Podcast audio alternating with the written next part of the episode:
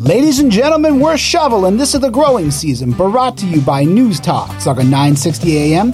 I'm Matt McFarland, one of a trio of McFarlands that you will hear this week. Mom and Dad, Jack and Lynn join me, but they are my business partners, is how I think of them. Guys, how are you? I think he was as my son, not my business partner, Matt. Awesome. Yes, you're my Ah. son too. Yes, I am the bum that was changed by you. Oh, yes, numerous times. Quite a few times, actually. yes, yeah, yeah, yeah. More than once.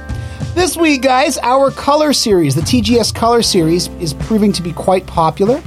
If you if you are unaware of what we're talking about, growingseasoncanada.com is the website. Click on TGS color series, and effectively, what we've done is over the last couple weeks, we've dis- been discussing plant materials of specific colors. So the first week was yellow, last week was purple. This week happens to be red, and we're calling this the Red Hot Show, right? Yes, Matthew. Absolutely. So what's going to happen is just after this show airs, you can go to growingseasoncanada.com, click on show bits, and this show will pop up. Its blog will be there. But if you click on TGS Color Series, the little artwork for this show shows up as well. You can click on the artwork and it directs you right over to the show bits section, the blog, the visual accompaniment for the show.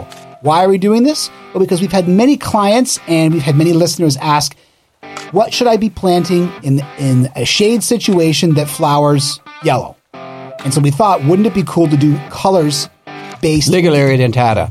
Yes, thank you. What's Wouldn't your it- Latin alert? yeah, yeah. Oh my gosh! At, at the beginning of the show, so we thought it would be nice to have almost like a color library when it comes to plants, and our listeners are already really, really responding to it. She's Lynn. He's Jack. I'm Matt. On the other side, Lady in Red.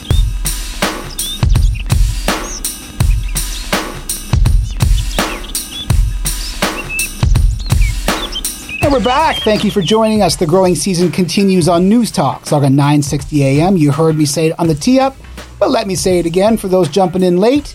GrowingSeasonCanada.com. Click on show bits. It's the visual accompaniment to the show. And this is one of the foundations, one of the keystones of the growing season because many of our listeners have said, Wow, thank God for the visual because you guys are talking about so many things. It's very, very typical for us to chat about roughly 50 plus plant materials, or horticultural organisms throughout the course of 53 minutes. It's almost basically at the rate of one plus per minute. That's a lot. And who's doing that? Uh, it's mostly you, you jackass. but whatever. Guys, this past week was a momentous occasion for the uh, for the for the McFarland clan in that my wife, Miss Kelly Jordan, has gotten her vaccination. That now marks every member of the extended of our portion of the McFarland family is now vaccinated with their first dose. Yep. yep. Very good, Matthew. Yeah. That's pretty good. It feels good, doesn't it? Yes, I got my Pfizer last week, and outside of a sore arm and this this tail that I'm growing out back, but that's fine, no no problem. And I've bought seventy five thousand dollars worth of Microsoft products that I just can't seem to quench that thirst. I need to have more, more Microsoft. Luckily, my hair is long because it hides my horns from my Moderna Right. vaccine. From your, your, your Moderna horns. I love it. They make an M. We actually shouldn't be joking about this because, No. uh, yeah. All right, guys. So red, red is this one. It's funny. I actually did not expect red to happen until well a ways in, and the reason is Do you know why that is, Matthew? why. Because you told us to. No, I didn't. No, actually, there's an audio record of it because on the tail end of last week's show, I said, "Hey guys, what are we doing next week?" And they're like, "Let's do red." Do you know why? Why? You, you told me to do uh, hot, cold, hot, cold. Yeah. Okay. I, I, I'm just saying, red for me is one that I expected to be a bit later because there's there's a clichéness around this. Like when I say red, when it comes to plants, you're probably thinking rose. Sure. That's the main one, right? Now, are we getting into many roses here on the show today? None. Okay, None. which is great because we are planning on probably doing another Rose show. We did our first one last year, Sure. and we'll jump into one this year and then touch on some of the roses that that we didn't touch on. And even the thornless varieties, Matthew. Yeah, and there's a bunch of new ones. The the uh, the Oh So Easy series, which we've been using a lot on plans lately, and they're great because they're this little carpet kind of variety, and they're they've they're not nearly as finicky as some of your other stuff, right? Okay, so firstly, are we getting into the history of the color red here? Or what Can are we hit dirt for a minute and then move Okay. on to red? Not long on dirt. No, not long on dirt. All right, go. Okay, so mom, the two main rules when it comes to dirt and your plant materials are what? Number one, feed the soil, not the plant. Number two, The soil is like a cafeteria for your plant. Okay. Feed the soil, not the plant. And you say this, and Miracle Grow is going absolutely nuts. They have now dropped us as far as sponsorship because with Miracle Grow, they, s- they specifically tell you on the instructions feed the plant. What are you talking about here? No. What we're saying is if you have a healthy environment, the growing medium, if it's soil or whatever, Yeah. then that plant is going to be healthy and it's going to get what it needs. Okay, let, us go backtrack a bit. So, how does the f- plant get its food in the first place? Well, it would be absorbing nutrients up through the root system. No. No. How is the plant getting food in the first place? Oh, photo- photosynthesis. Okay, yes. Yeah. So it does the old chlorophyll thing Yeah. and it turns it into sugars and that's its food. So why is why are we fertilizing at all? Well, I would imagine that what happens is that chlorophyll is supplying that chlorophyll, that photosynthesis is supplying food, but it's you're not getting every nutrient that you need through the chlorophyll. Yes, That's right. So everything in the soil that, That's that it's why getting, iron or whatever. Sure, it's minerals. getting it Yeah, you're not through- getting the mineral. Thank you, Mom. You're you're not getting the minerals. Sure, through its roots. And so the idea is, Matthew, you look at NPK. So eh, what does N do? Nitrogen, Okay. What's P? uh, phosphorus. Okay. So the phosphorus. What does phosphorus do for a plant? Well, phosphorus is just for general health. No. Yes. That's no, potassium. That's potassium. Phosphorus is for root production. root, flower, stem, fruit, nuts. You got it. Everything. Leaves. Okay. It all has to do with phosphorus. And nitrogen is greenness. everything to do with green. Yes. So, Matt, the idea is that you must have a healthy soil to begin with. And a healthy soil, let's say that typically around a home, your pH is in the neighborhood of the 6.5 to 7.5 range. You got it? Now, speaking of healthily soiled, I have two kids, seven and five. I have only recently stopped changing healthily soiled diapers. Yuck. yeah. On my part. Let me tell you, man, holy jeez, mom, did, mom, Aaron and I would have crossed over, right? There would have Oh, yeah. been there would have been a time period where we you Two in diapers. Oh, God, Yeah, two in diapers. Oh yeah, I remember that. oh my, because this, you were you guys were just under three years apart. right? Yeah. So yes. Oh yeah. Dad's like, all right, Lots of healthy soil at that time. Oh, okay. Not so healthy. yes, no, it's very healthy. It was, It was pretty healthy. healthy. Baby Yeah. poop is healthy. So, Matt, anyways, when people add peat moss to the soil, the pH is generally in the 4.4 range. and yeah, up, it makes it okay? more acidic. Sure, and Yep. so that would be good for things like camellias, blueberries, rhodos, azaleas, uh, daphnes, that kind of idea. Oh boy, did I just bomb you there! But And the, you know what's interesting about Daphne is I think I've seen spe- like specifically Carol Mackey Daphne. I've seen that on more plans this year with us. is that the variegated one? That's a very good one, Oh, it's really pretty, and they're pricey too. really pricey. P for pretty, P for pricey. So, Matty, when you're adding things to the soil to supplement, okay, so the adding grass clippings isn't necessarily the best thing No. in the world No. because it's high in uh, pH. It's 8.5 to 9.5 range. And you're also bringing in the potential for seeds. S- Yeah, Grass, seeds from yeah. the grass. Yep. grass. That's bad. But Matt, when it, when uh, grass breaks down, it's high in ammonia. So they say to use it sparingly because it decreases the nutrient value of the compost that you're adding to your soil. So you got to be careful No, doing then that. the- but then the question, Dad, is like when you have a farmer that goes out and just turns their fields over, it must be changing. It's changing the pH. It would do exactly the same thing in the farmer's field as, as it would in your flower bed, which means if you're turning over some manner of pole crop, wouldn't that be altering your pH? Have you not noticed and how they do it, Matthew? So the idea is, Matt, they, they'll plant things in that field that will add various things that is missing. But don't they grow crops like clover, timothy, alfalfa, that kind of thing, and that would add different Okay, 'cause see, minerals I to didn't the know any of this vitamins stuff. to the Yeah, they soil? do that, Matthew, so they can add things to the soil naturally without Okay. having to go and and spend a ton of money on Right. fertilizers. Okay, good to know. So that's how they would get around any sort of pH Deficiencies. shift. They just plant something that would do the opposite. That would do- Absolutely. okay, gotcha. And, and sometimes they'll, they'll let they'll just leave the fields for years, okay, and leave them fallow until they the actual. But then nutrient they would will build turn them up. under. and then they turn them under. Yeah. Or now these days, what they're doing is they're doing Zero something till. dealer tail, and the idea is Matt, they're not having to do any of that, and they're not losing any of that nutrient that's in the soil. Even on the zero till, so what? They just go in and they just They just puncture holes in it. and there's no No, they don't turn anything over. They use a See- seed drill. See, yeah, they use seed drills. And the idea is, Matt, you want all the little earthworms to come along and, and visit the Yeah, property. for sure. Because earthworms are responsible for doing things like nutrient uptake. Okay, so when they come along and they, they pass the various things through their system, it breaks it down in such a way that the plants can acquire it. And, they, u- and, and, and there's a process in which they do, and they uh, it's called humic acid is what's released. Okay. Okay. And the, not necessarily the earthworm, but it's when when it's broken down, it creates humic acid. And the idea is, Matt, what is humic acid for? I wasn't going to answer that question. Ah. Oh no, answer the question. Uh, humic acid. Well, it's got the word humus in it, so is it nutrient? Okay, the idea is, Matt, you want the plant's roots to be able to acquire whatever you're putting in. Yeah. So if that's water or if that's fertilizer or whatever, it allows the plant to be able to draw it up through the roots it's, and, and therefore the health of the plant. It's really important. One of the things it's, that I've been, and Mom, we'll, like, we'll get to your point in a second, okay? Uh, one of the things that I've been super aware of now is I have two clemati in the back of my front flower bed, and they're strapped to my. It's not actually a word, clemati. Well, yeah, it would have to be, right? Octopus, the plural of octopus is, is, is, is octopi. Now, clematis ends in is, is, but yeah, clemati, I guess. Because it can't be yeah. clematises. Anyway, in my Yeah, word, doesn't in matter. my Two of world. them. Yes, I have two clematises. All right. And when I step into the flower bed to make sure that they're affixed to the trellis, I'm constantly looking down and I'm thinking about colloidal retention when it comes to soil. Whoa. And I get and I get worried about the fact that I'm compressing the soil and affecting the soil's colloidal retention. Very good. Mom, Very you good. had a point? The point I was also going to make about earthworms is when they make their tunnels in the soil, that's loosening up the soil. It's That's aeration. allow- yeah, Yeah. aeration, and it's allowing water in too. sweetening of the soil. That's Ugh. what it does. Big Yes. word, big word. But Matt, as you know, when most of the in most of the cases, uh, when you buy a home and you're digging down any depth within the soil, Yeah. that soil is not a good growing medium. Okay, No. it's got everything from Take it what out. in it. What does it have? Oh, in it? it's just like the, the guys were having beers at the end of the day, and there's glass, and there's it's generally clay and garbage, Yeah. and awful and Bricks, wood, wood. Brick, It's awful. insulation, Ugh. anything that you could possibly think of. Strapping. That was strapping strapping. concrete. Yeah.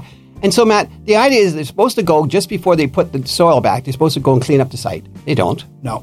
And they just leave it there, and then they Well, eh, put the dirt one over of my top. employees, Mike, was asking this a couple weeks ago. Why is it called topsoil?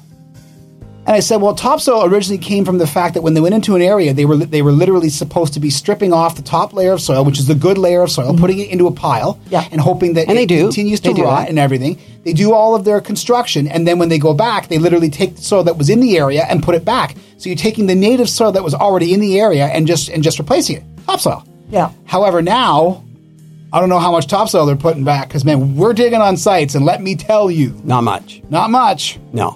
And so, Matt, the idea is that you want to have that soil as nutrient rich as possible. And I'm not talking putting a bucket load of fertilizer in, but I'm just saying that, let's say if a person is doing composting, excellent thing to do, by the way, and it's a good, it's Yep. less harmful to an environment and it keeps all this out of the, out of the landfill.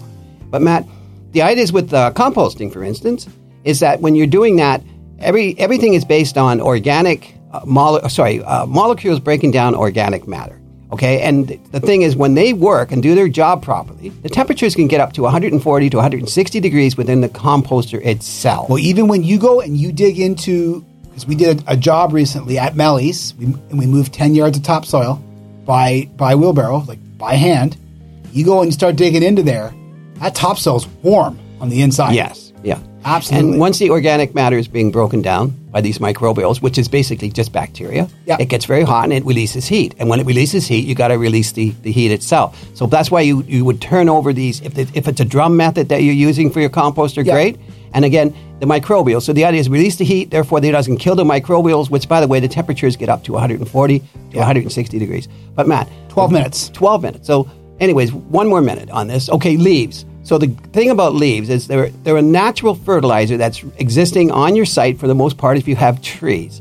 And so, we would do that screening method with the leaves and we would put them in there. Now, the thing with leaves are, if you think about it, they're, they're actually a fungus, not a bacteria breaking it down. And that's why they're out in the sun. So, you put these things out in the sun.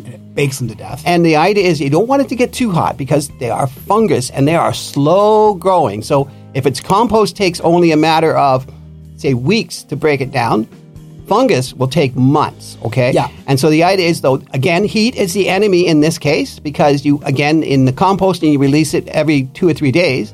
But in the, in the leaves, you don't have to do it quite so often.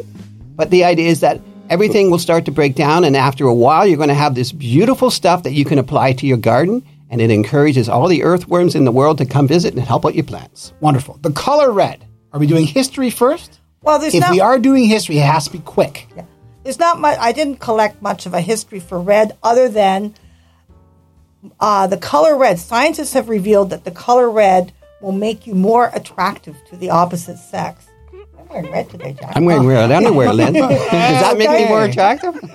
Studies reveal that red is the most attractive uh, color to both men and women, but yet we perceive it differently. Women perceive red differently from men in the attractiveness.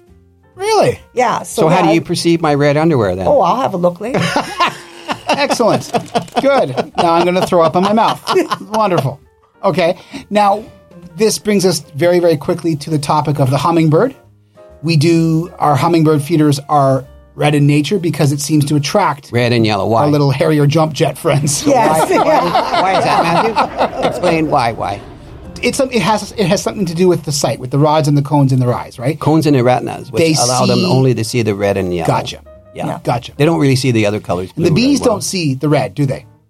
Uh, Um, they're ultraviolet. Yeah, they. You know, the, the reason what, with bees, it's, it's red and white are basically masking agents, and unless you put a dot on them somewhere, something bit of bit of different color, they really don't uh, pay any attention whatsoever, Matt. Okay, so are we going forwards or backwards here? Are we doing annuals and perennials first or trees and shrubs first? Let's start with trees, Matthew. All right, so red. The- Again, red is not necessarily just a flower. No. it can be leaf. It can be a it could berry. be leaf. And of course, when you say red trees, you're obviously going to, the mind, if you're a Canadian, begins to wander to a certain time of the year when all of the trees that are, sub, that are actually red are doing their red thing, right?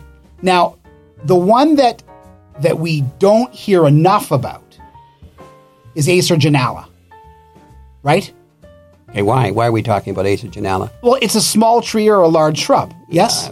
Ah, it's not one of my favorites. It, it might grow 15 to 20 feet high in Yeah. that kind of range. Yeah. And about, it's not much Fire engine difference. red. And it's fire engine red in the fall. And it also has a cute little maple leaf it's on it. the cutest leaf. It's the cutest maple leaf of all the maple leaves. so, Maddie, I want to stay away from Amber for a minute, Yep. the Acer genala. Can we go to Paul's Scarlet Hawthorn? Yes. Crataegus labigata. Okay, Yeah. can, and there's a Latin alert, by the way. it's been up already once, but let's do it again. It, Yeah. yeah. It bears repeating. It's not even a crutch word when I say No. it's already been up once, right? Yeah. Yeah. yes. Yeah. Yeah. Yeah. Yeah. And that's just today. okay. Okay.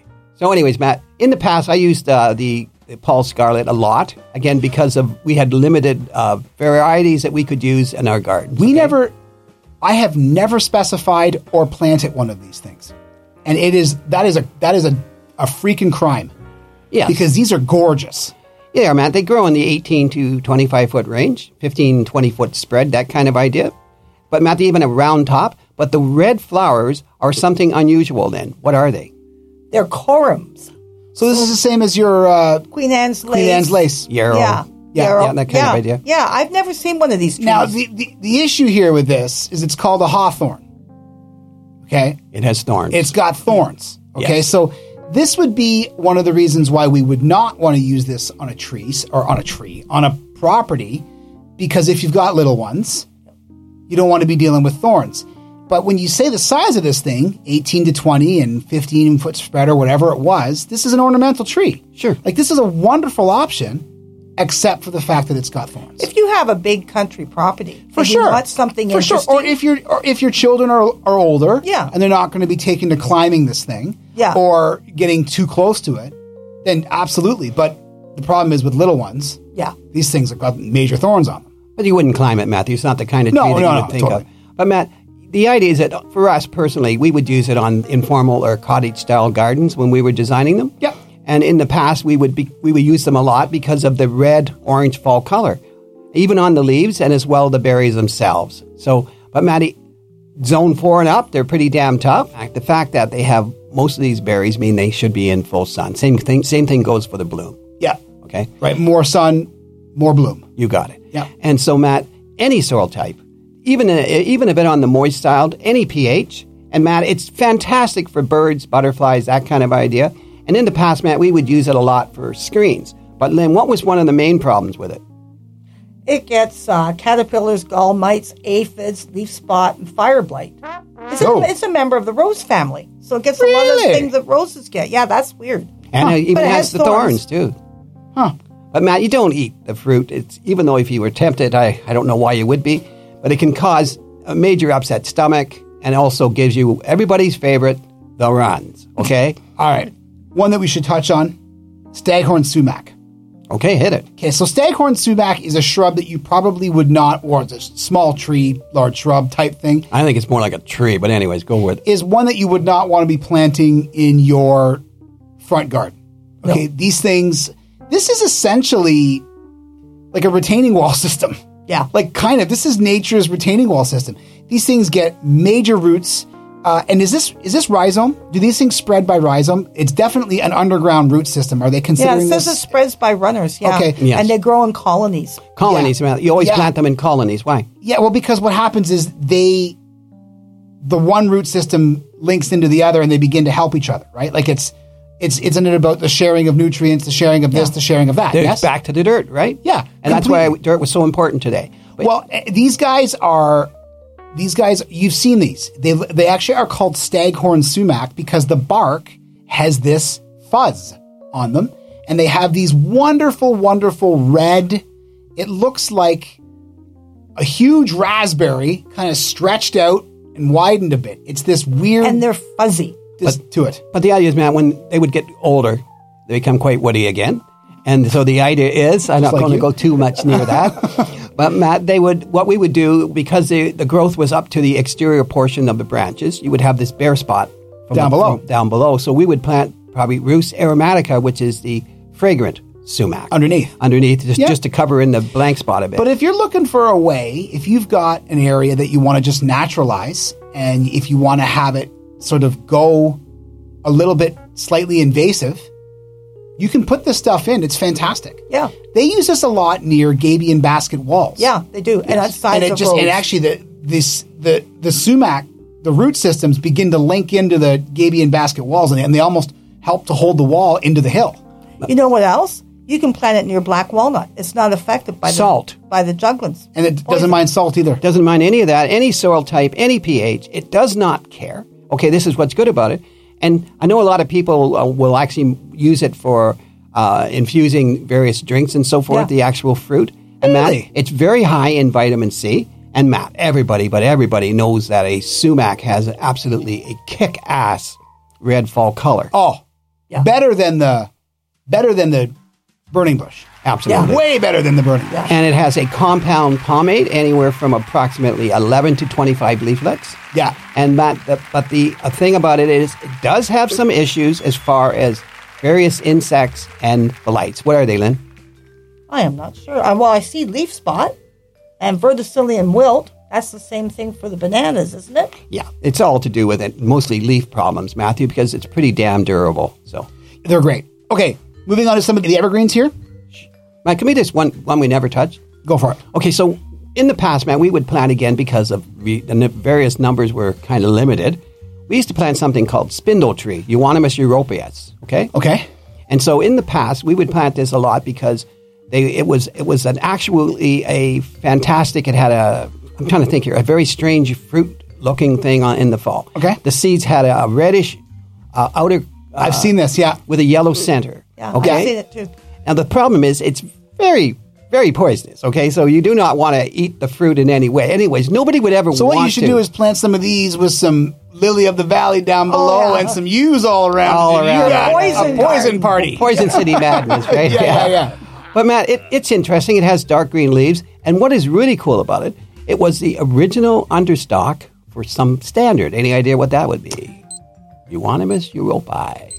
Spindle tree for um don't know.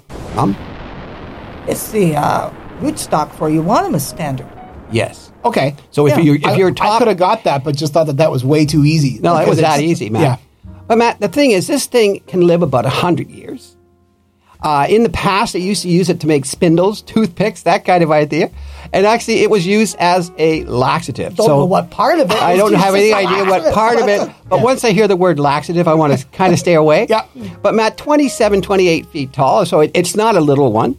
And for some reason, they say that the nectar is a great source for St. Mark's fly. Are you Don't know aware what of that what the is. hell a St. Mark's fly is? I have no idea. No, I would assume that they're shopping at Mark's Brick Warehouse. Yeah. I would imagine. Yes. But, but Matt, it, it does also have problems with insects such as aphids, hoverfly, but th- it can be all taken care of by ladybugs and lacewings. And, and then that should correct most of your problems. I want to do it naturally without chemical. You I, agree? I, I completely agree. I completely agree. Yeah, and, and again, you know, probably shouldn't be planting this on your site if you do have little ones, considering that it's ultra poisonous.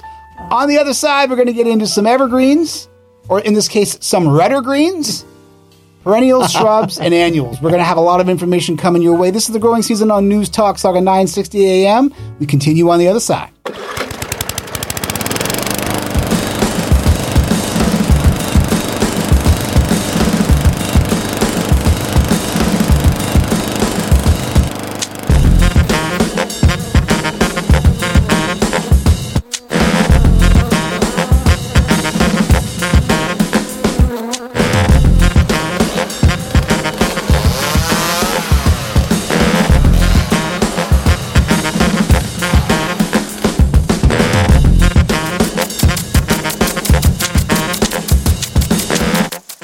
And we're back. BACK.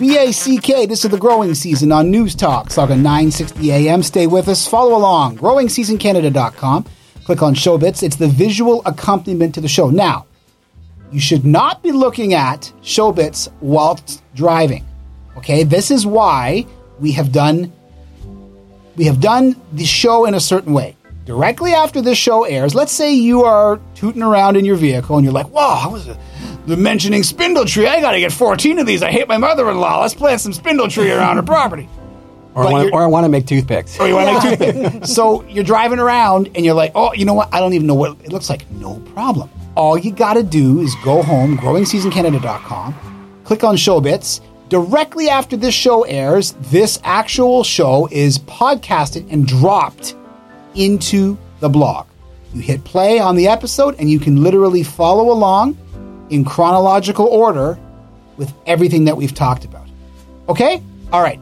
Evergreens. Now, not many people associate the color red with evergreens, but, Mom, the Norway spruce. And I'm going to tell you a little story about the Norway spruce on one of our trail walks. Remember, May, April, May was pretty cool. We were walking along and it, there was an evergreen. It was a spruce, Norway spruce.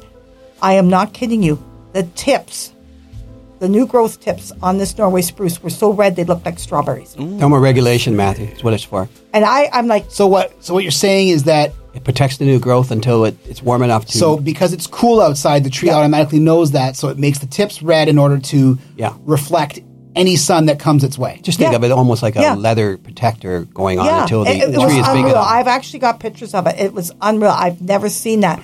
So when you think of conifers, yes, there can be some red on them. Now the red on the Norway spruce only lasts about two weeks, and then it turns green. But the one that we would be talking about, Matt, would be more the rubra. The, so the Picea abies rubra spicata, and it's only a short variety, Matt, only ten to twelve feet tall instead of its normal sixty to hundred feet. I, And the I'm not even spicata is sure about really, the really actual- cool. What is the height of a Nor? Of an, Oh, isn't it like 60 feet? They're they're massive. I thought it was like sixty to hundred feet. Oh yeah, high or They're- something. yeah. they're massive. Yeah, Yeah, yeah, but the they're- they're huge. spicata doesn't Yeah. get that big. Now here's something interesting too. In Norway in 2012, they found a Norway spruce that they carbon dated. It was 9,550 years old.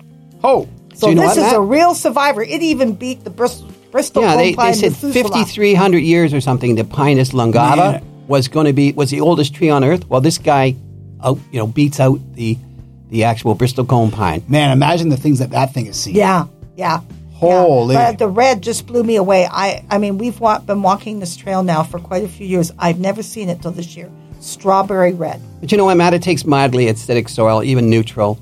And uh, Matt, it's it's the coolest thing in the world. And if you get a chance, we should maybe work one of these in on the drawing because they're You a just cute got little to. plant. You just got to. Well, if we get the spicata, we can get a smaller version. Sure. But on the big guy, But zone through th- three through eight, Matt, you can ju- pretty well put it anywhere except not too hot. So Okay. you can't go to California, for instance. No. All right, no. deciduous shrubs. I would be remiss if we didn't get into some high bush cranberry. Actually, you know what, Matt? We used it a lot in the past, and it's fallen by the wayside. In the past, they used people would always call it the snowball tree, right? Yeah. The only reason why it's fallen by the wayside for us is the stinking powdery mildew. Yeah, it's horrible. Now, if you can get this thing in a location that is got a lot of air movement, not a lot of these things like partial shade, but if you're going to get partial shade with this, you have to have a lot of air movement around this so, so that you're not getting this, this powdery mildew. But man, the berries on this thing are just bananas great. But there's only one thing when it comes to the berries. The birds get them. No. What? It takes upwards to five years before you ever see any of the berries. Right. Because they just don't happen to show up until at least five So you're, years. not, so you're not even sure if you if you have one. Yeah. No, you're You're not like, sure. it's just not Yeah. No. a high bush cranberry. It's But just you- a high bush. I know. But Matt, you know, it- it has the green leaf kind of thing Yeah. going on, and they can grow anywhere up to eight to fifteen feet, eight to ten foot widespread. But Matt, we use them a lot for attracting wildlife screens, that kind of idea. Yep. was good for birds and so forth. But Matt, sun, part shade. Again, if you want more flower, Yep. more sun. More sun. And it's just that it took most most soil types, Matt. It had no problem with most of the pH.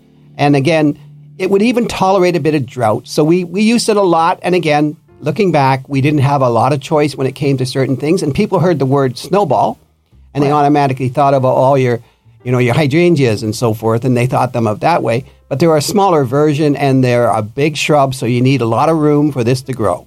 You can make jam too with the berries. Really? Yep. And the berries are droops, actually. Ew, Do you know what a droop Yes. is, Matthew? A droop is it is a seed surrounded by a fleshy ovary thing. Yeah. Yes. Yeah. Okay, I agree. Yeah. That's what, yeah. Droop is uh, is what I'm doing after a day of running ten yards of topsoil.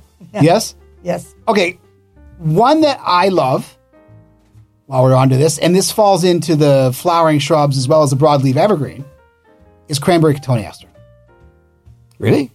I love cranberry cotoneaster. Okay, why? Well, cranberry cotoneaster, for, for our audience that, that doesn't know, cranberry cotoneaster is very similar to your ground cover cotoneaster. And these cotoneasters are these, they, they're they're slightly like creeping evergreens and they look beautiful on rock because they creep over the rock and then down a little Not bit. cranberry. That No, would, that would be its family members. the family so member- like your rock spray, your coral beauty, all those Yeah. ones. Yeah. Oh boy, I'm really hitting you up with I this know. show. But Sorry. the cranberry is the shrub version. This thing gets about three feet tall, but they get these beautiful, beautiful, beautiful red berries throughout the winter. sure, and they have a wait a minute, and they have a level four toxin coming uh, attached with them, Matthew. Okay, so again, y- this is going to be one that you're not going to want to have around if you've got dogs or kids. Humans only a few to eat. Okay, Yeah. and any dog a few berries, and that would do you in. And Yeah. by the way, the stuff is not pleasant. Heart, liver, kidneys, brain, they all Yeah. get attacked by this. So it's Yeah. not something that you would normally go out of your way to eat. But if you are in a situation where you're looking for four season interest and you're looking for something that would be attractive over the winter, this is one of them. Absolutely. And one other thing is that it's part of the rose family. And then you're going to say, well, if it's part of the rose family, does it have thorns? No. And the answer is it's the friendly relative to pyracantha. In other words, you know, pyracantha would have very similar berries on Yeah. it, like the fire thorn. Yeah. But this thing here actually has no thorns, and you get the berry to boot, and it's Yeah. pretty as hell. They're absolutely beautiful. I, I put this on a drawing for the first time in, in like a number of years, just recently, and because this this client w- had the conditions for it and wanted to have a situation where he had four seasons of interest right at his front door. Great. Yep. But you know what, Matt? It has a small white pink bloom. That's not what you're really buying it for. No. But one of the main problems, as far as I could find, uh, over the years, we used it, and it would take almost any soil type, Matt, tolerate it, uh, alkaline soils as well, and Matt clay road salt. It didn't care. We used to use it for hedges. But one of the problems was, especially on the lower varieties, especially the Damarai, which was really bad, the Skogholms Yeah. they would have the, the tips would get frozen off in the wintertime and it required a lot of spring pruning and that was one of the biggest issues with it Didn't you have a situation where you guys were using this in some sort of a was it a dixie plaza yeah and i said no at the time and the landscape architect had specified Skogholm They- and you they- came in you were like you're going to regret this yeah i said uh, we don't i don't really recommend you putting in the damarai that's actually uh, yeah the skogholm for 20 astromat but i said at the time i said they're, they're going to get burned off in this open parking lot because they're out in the wind they're, they're getting they should Yeah. be able a little bit of protection and so forth and we put it in over 400 and I think about 40 survived. But I did get the initial on it before I had to plant them. And anyways, we went back and planted them the following year, and I used something else that was not Gogholm cotoneaster. Piece of garbage, by the way. Never buy that stupid thing. but there's a lot of Good coral ones. beauties Cora Beauty's Oh, beautiful. fantastic. Cato- um, Cranberry's beautiful. Roxbury more wispy Roxbury's, and- it's, they're beautiful. perfect for alpine uh, applications, Matt. And it, again, it's for everything it has positives, it has very few negatives. All right. I'm taking the lead off on this. Okay? Ladies and gentlemen, if you want to pull the pin on the red grenade when it comes to perennials, Fireball B Bomb. This is red, red, red, red, red. Hey, Mom? These suckers are red. They're really red. Yeah. this is, and they're awesome. I'm You know what, hoping Matt? We that- They are awesome. We set them up on our trail walk all the time. Oh, they're Yeah. so good. Plant it Going by right the next to river. riverbanks. Yeah. Yeah. This thing is great. It's a compact, clump forming little guy. Okay. One to two feet in height, one to two feet in spread. It's interesting because we have perennials for us come in about three different sizes eight inches, maybe 12 to 14 inches, and then you start to get into your bigger stuff, two feet to three feet. Right? This thing is in your in your middle range perennial. Okay. The bees freaking love it. They go bonkers for this thing. It's a clump, right? Matt? It's a clump. It'll take anything as far as soil. This is a this is a 401 perennial. Dig this sucker into the middle of the highway, right? Cl- chalk, clay, loam, sand, moist, but well drained. pH. It likes acid. It likes alkaline. It likes neutral. Tolerates clay soil. Deer and rabbits. It's, it seems to be sort of a, a you know okay with. Attracts birds, butterflies. Goods for cut flowers. Used for garden beds and borders. This thing is wonderful. is wonderful. This is one that, uh, when it comes to, if I see red show up on a color scheme, I'm thinking, it's, well, red and sun, it's going to be Fireball B Bomb. and it's probably easy to split too once it gets going. Well, it's a it's a fibrous root system, so you you know give it its two or three years. I, when it hits its third year, Yeah. split it up. yeah. and just remember, once you split something, it's going to take at least another year for It's it to going to bounce shock back. it. Yeah, yeah, for sure. But Matty, if I had to choose something, I would take the tall phlox, the paniculata, Oh. Red Riding Hood. Yep. And I think it's a fantastic herbaceous perennial as well. And it, Matt, again, one and a half to two feet with a two foot spread. It's got cherry red, fragrant, tubular flowers. Yeah. Tubular. I love so that word. hummingbirds would like it then. if Yes, they're very much tubular. so. Full sun, part shade again. Flowers more if you have sunlight. And Matt, zones three through nine, so it's a pretty damn tough little plant. You know, we've been doing this now, like in this format since August of 2019. Yeah. Yes. September 2019. Okay. So I remember taking piano lessons and they would they would introduce you to rhythm. Okay, so when I say rhythm, I'm talking about notes and spaces. Okay. But didn't really pick up on rhythm until I began taking drum lessons. Yeah. And I had a drum teacher that explained rhythm very, very well. Okay, in a way that I could understand. And maybe it's just that I had a you know a room temperature IQ No. and that I couldn't don't believe figure that out at all, Matthew. and that I couldn't figure it out. But he explained it in a way that I could get. And I've done a bunch of schooling for horticulture, and maybe it's just that, and it's not even you, Dad, explaining it. I think it's just that we are exposed to this now so All the often time. Yeah. that now I really wish that in school they would have stressed like some very, very simple rules. Okay. So one of them is if you don't know when to prune it, directly after it's done its big bloom blast, prune it then. That is Yeah. your safest bet. Well, you know, they always say prune in June, but that Yeah. should be prune after flowering. prune after flowering. And it doesn't matter. Like, okay, so I have a, these clematis in my front flower bed. They're a type three, which means they bloom on new wood, which means you could theoretically, well, you're supposed to prune this thing in February, March, but or fall. or fall or late fall. Yes. The point is that if you by accident prune that thing directly after it bloomed, you're probably okay. Right? So there's a there's a general rule that I never learned in school. Another general rule is this. If you're not sure whether you should be planting it in full sun or part shade, just think about the nature of this thing. Right? Think about like think about a Wygelia.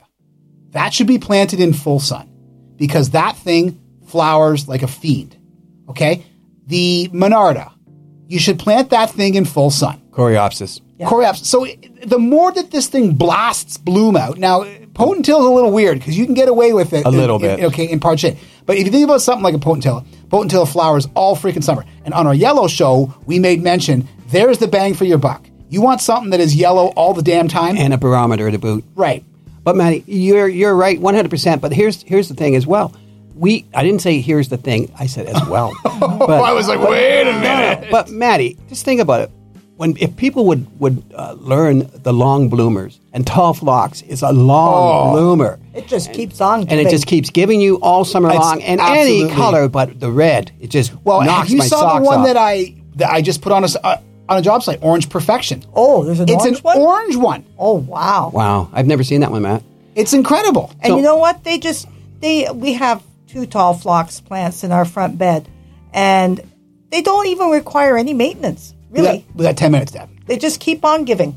Yeah, I, I totally agree. And the nice part with them too is that if you put the tall flocks in an area, and then you can get some of the lower flocks in front of it, you got what the flocks is going Yeah, on here. It's yeah. just insane. But even your right? blank, even your blanket flower, your gaillardia, Oh. oh, they Oh, I just love bloom all the Gaillardia. time as well. So you can pick and choose. And the blanket plants. flower. Speaking of red, we literally were just talking about this off off air. I have a drawing that I'm just getting the I'm getting the, the plant order sent out to Conan Nurseries. There's your uh, there's your plug, Conan.ca, and I'm using Arizona red blanket flower. And it's the blanket flower is interesting because it's the exact same thing that's happened with the cone flower. It just seems like the hybridizers have been like snorting lines of cocaine in the back room, going, "Okay, now what can we mess with? Woo! Right? It's a party." So, like they've been, what they've done with the cone flowers in that there's this insane array now of cone flowers. Yeah, it You- used to be just you have an purple. insane array of blanket flower. Like it's nuts. The But you level know of what, blanket Matt? flowers. If blanket flower and, and say tall phlox and all these ones, coreopsis, tick seed, are all long bloomers, as far as you're concerned, and it's on our, I sent you a list. It's on a list. What is one of the shorter blooming ones out there? Oh, poppies. Poppies. You know, I like poppies, but paper, this one I, we want to talk about is Roeus, Matt. Yeah. And this thing here is basically about 28 inches tall and it has a six to one foot spread. But Matt, the one I'm, this particular um, uh, red uh, corn poppy is about, is, it is really red. Okay, but the problem is again, if you aren't careful, you'll miss the bloom. I I agree. I, this is hybridizers out there. If you're listening, this is something that that you need to do. You need to make a poppy that will that will rebloom. Now these things they spread by seed like crazy. Yeah. Okay. But you only get the one shot, and man, the bloom is so beautiful, Oh, gorgeous. on the one shot that it's almost worth. I specified one for the lovely and talented Amelia Thornton in Waterdown this year on a landscape plan called Champagne Bubbles. Oh, and it nice. gives you the red, the orange, the champagne colored, and then the light white, all on the same Wow. perennial. But isn't this Roeus, man, isn't this uh, basically the same one as the Flanders Field I- Flanders poppies? field poppy. Yes, it Isn't is. this? I thought this was. This is not the latex. This is not. Uh, No, this is the Flanders There field is. poppy. Poppy, and supposedly this variety of poppy likes to grow in areas that have been disturbed and have rubble. yeah, there. It's a weird. It's a weird little beast, isn't it? Yeah, Sure. it Hmm, and is. you know what, Matt? It tolerates deer, rabbits. It's also good for cut flowers and so forth, Matt. And in the past, we would use it a lot on garden beds and borders, that kind of idea. Okay, so literally as we are recording, and I love this. y- You've you've seen my or you've heard of my adoration for business on air. Okay, as we are recording, one of my lovely clients, her name is Denise. She has sent me a picture of the Japanese maple that she has sourced for her front yard. My father d- did up a landscape plan for her. Dad, this is the Japanese maple that she has sourced. Look at this thing, Wow, it's beautiful. Mom. Do you see that? Oh, that's gorgeous. I'll post a picture of an audience. Uh, It's got to be some manner of Crimson Queen. This is an Nacho Purpurea lace leaf looking thing. Lancia dissecta. um, Wow. yeah, but Maddie, if, with, with time restraints, will can we move away from the annuals for a second? We to- were, sorry, perennials. from perennials In- into, the annuals. Yes, freeze. Absolutely go. So, Maddie, if uh, in the past what we've been doing is we planted in, in uh, very dry, hot areas, we would use something that would be on the bright red side. And one of our clients, named the Dan Brooks, who are probably listening, we would use this quite readily on their property. Can you go and explain, Lynn? Patriot red geraniums. Yeah, really bright red. Basically, Super popular in the United States, by the way. Yes. Yeah. What you get? is- Patriot orange geraniums used to be used Yeah, to be popular, really but not popular. Uh, so much now. yeah. And if you're a Democrat, you want Patriot blue. Patriot but that's blue. Not Yes, possible. yeah, yeah, yeah. Yeah, This uh, this geranium is like a bright, really bright red This round is flower on a. this is a stem? geranium. You know how on the photographs, guys, we we, we turn the saturation up. Yeah, That's You what don't this have is. to. Yeah. No, no. This was this is like a geranium with the saturation turned way up. It's, like geranium that's a on cartoon. steroids. Yeah, yeah, It grows 24 inches in height. It can spread 18 inches. It blooms late spring to early fall. It needs Right it up to can- frost. Right up to frost. It grows in full sun. It can grow in part sun. But the one thing It's a with succulent. Geranium, is it really? Yes. Okay. Well, I know Isn't it's it a, quadrangulata as well? The bark on it, You mean the stem? the stem. Isn't it I quadrangulata? think it's four sided. Yeah. yeah. yeah. But the big thing with this, mom, is the deadheading. Oh yeah. Oh, if my you God. Yeah. don't deadhead your Yeah. geraniums, you don't get blooms. I gotta tell you, listen, we shouldn't even, we shouldn't even be calling this thing geranium. By the way, no. No. we should be calling it Pelargonium. pelargonium Yeah. because geranium It's the crane's belt. the perennial geranium should be getting way more play because that is such a cool little perennial. It's an excellent little one. Any any soil condition you can Any you think want. of, sure. And it's Yeah. uh, it Blooms, blooms, it blooms. all summer. And we actually got one off of one of your clients last year Karen Peterson, out of uh, Etobicoke. Etobicoke, and it was growing on her front lawn, and I brought it home. you okay? There's a variety of perennial geranium, and not to jump because this is not obviously a, a red one, but this is a purpley one. It's called Roseanne. Okay, R O Z A N N E. Hmm. This sucker blooms constantly, constantly. They're fantastic. pretty. They're Yeah, absolutely okay, we got Now Yeah, fantastic. the well, we- one thing about geraniums, they repel bees. what? Bees don't like them. No, they don't like So it. if at all. You're you- talking about pelargoniums, like the annual the geranium. annual geranium. The annual one. Bees yeah. don't like 'em. No, Bees, they don't like bees 'em. don't like them. Is it and the again, smell? also, no, I don't. It, it- well, probably a little bit of both. If you think flower about it, shape? Matt, the flower shape, the it's not the right kind of landing pad for them. I remember red and white, unless they have a dot on them, they don't see them. But Matt, if we have to motor along here, so if you got a choice, I don't know what our time time law. We got three minutes. three minutes, so we could probably hit canna lilies, maybe, and maybe a dahlia for a second. Okay. So, anyways, Matt, canna lilies are basically a bulb. Am I right, Lynn? Yes. Yes. Okay. Yep. So, what do you know about them, Lynn? Well, they're, very tropical. tall. Yeah, there's tropical and subtropical. They can grow up to eight feet in height. These suckers are nuts. Yeah. Yeah. Now, what you get is a spiky flower. They're usually, uh, I've seen them in red, orange, yellow. This looks like a pink. parrot. Like it's wait, Yeah. a minute, wait a minute. And you can also get this, Matthew. When you get them with the burgundy leaf on them, now you've got the red, orange, or yellow Yeah. on a burgundy leaf. And th- does it ever pop? Yeah. No, they're And- cool. And the stem of them look like looks like they're she- it's sheathed in the leaves, and the leaves are big too. It They're looks like a big. paddle shape. It, it looks like a big grass. Are they a doesn't it? Uh, whirl? Yeah. Are they a Yeah. whirl? Coming out from one point and wrapping I itself? don't know. Do you like a It- tulip? It's got a whirlish. No, but yeah, but you know how a tulip is. That's a whirl. So I wonder if yeah, they're a whirl. could be. We have to look into it. But Matt, as you- as uh, your mom was saying, they'll take uh, basically zones seven through ten. So in other words, you got to either dig them out in the fall or whatever. We use them as annuals in, Yeah, in, sure. in very similar fashion to the dahlia. Sure, Oh. and full sun, they can spread by rhizome, and they well, they actually would do very well in even poorly drained soils, Matt. But they, again, they are subject to things like leaf spot, rust, bacterial problems, and like blight.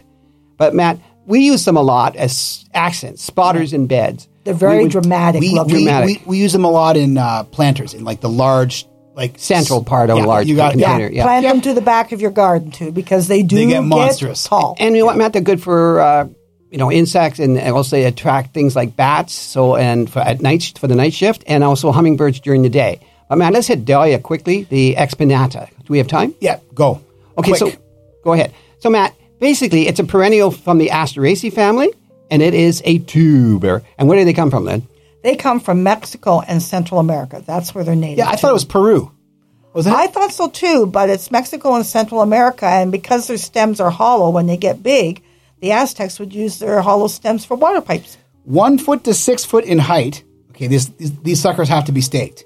Yes, they get they do. get they Yes. get big. Yeah. Yeah. Okay, one foot to three foot in spread. We would be putting this into our large, I guess, our large annual category. Okay, full sun, full sun, Yeah. full sun, Yeah. full sun. Every shape known to man. Yeah, you get Dinner plates. cantaloupe sized suckers on Sure, these things. you They're can- yeah, huge. dinner plates, a cup and saucer. They have the semi cactus, cactus, pom poms. You name it, they got it. Yeah. But Matt, one of the things is their p- soil preferences. Uh, do you know do you know what I'm talking about, Lynn? What is their soil preference? They like loosened, well drained soil, but they do not like to be mulched and they do not like bagged soil, like the stuff you would buy in the store. That kind of soil is harmful to the tubers. and it will actually What? bloom last. They bloom last. You better If you to just get- have your typical soil in your planting bed with adding your compost. What and if you everything. bring in like a yard of No, that's fine.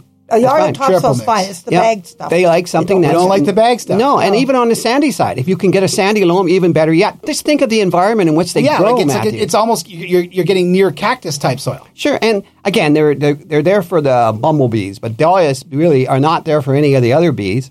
But Matt, in the past, uh, because because of the way the flower is set up, it's just too deep of the the actual Yeah, tubules for like, them to get the bees nectar. can't get into it. No, Yeah. and we would use them on, again, like you said, containers and so forth, and we also would also from time to time on borders that kind of. thing. And that's a great place to press pause.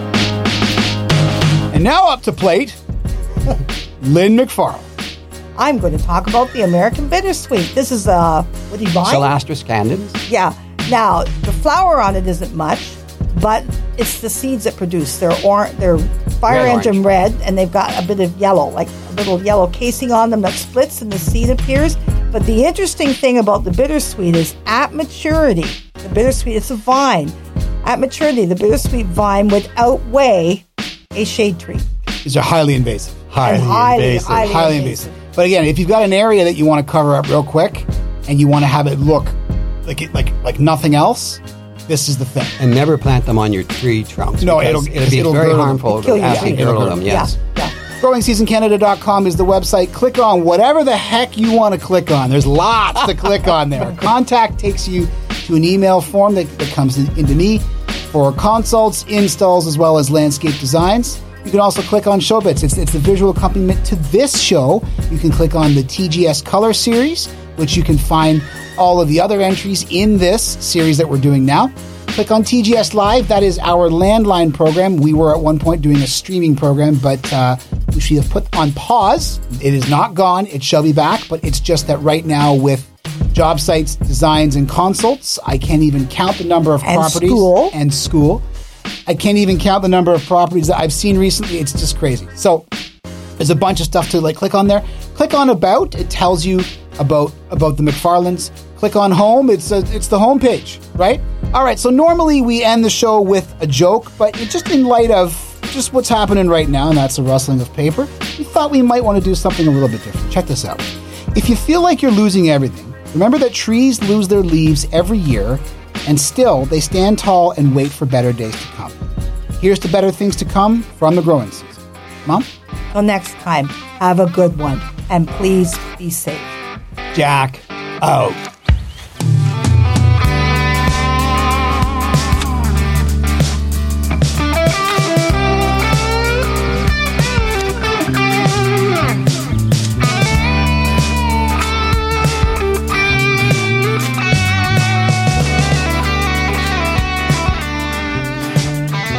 If you miss any part of our show today or any of our earlier broadcasts, don't panic. Just log on to our website at www.saga960am.ca backslash podcasts and look for and stream our podcasts of this show and any of our other great programs.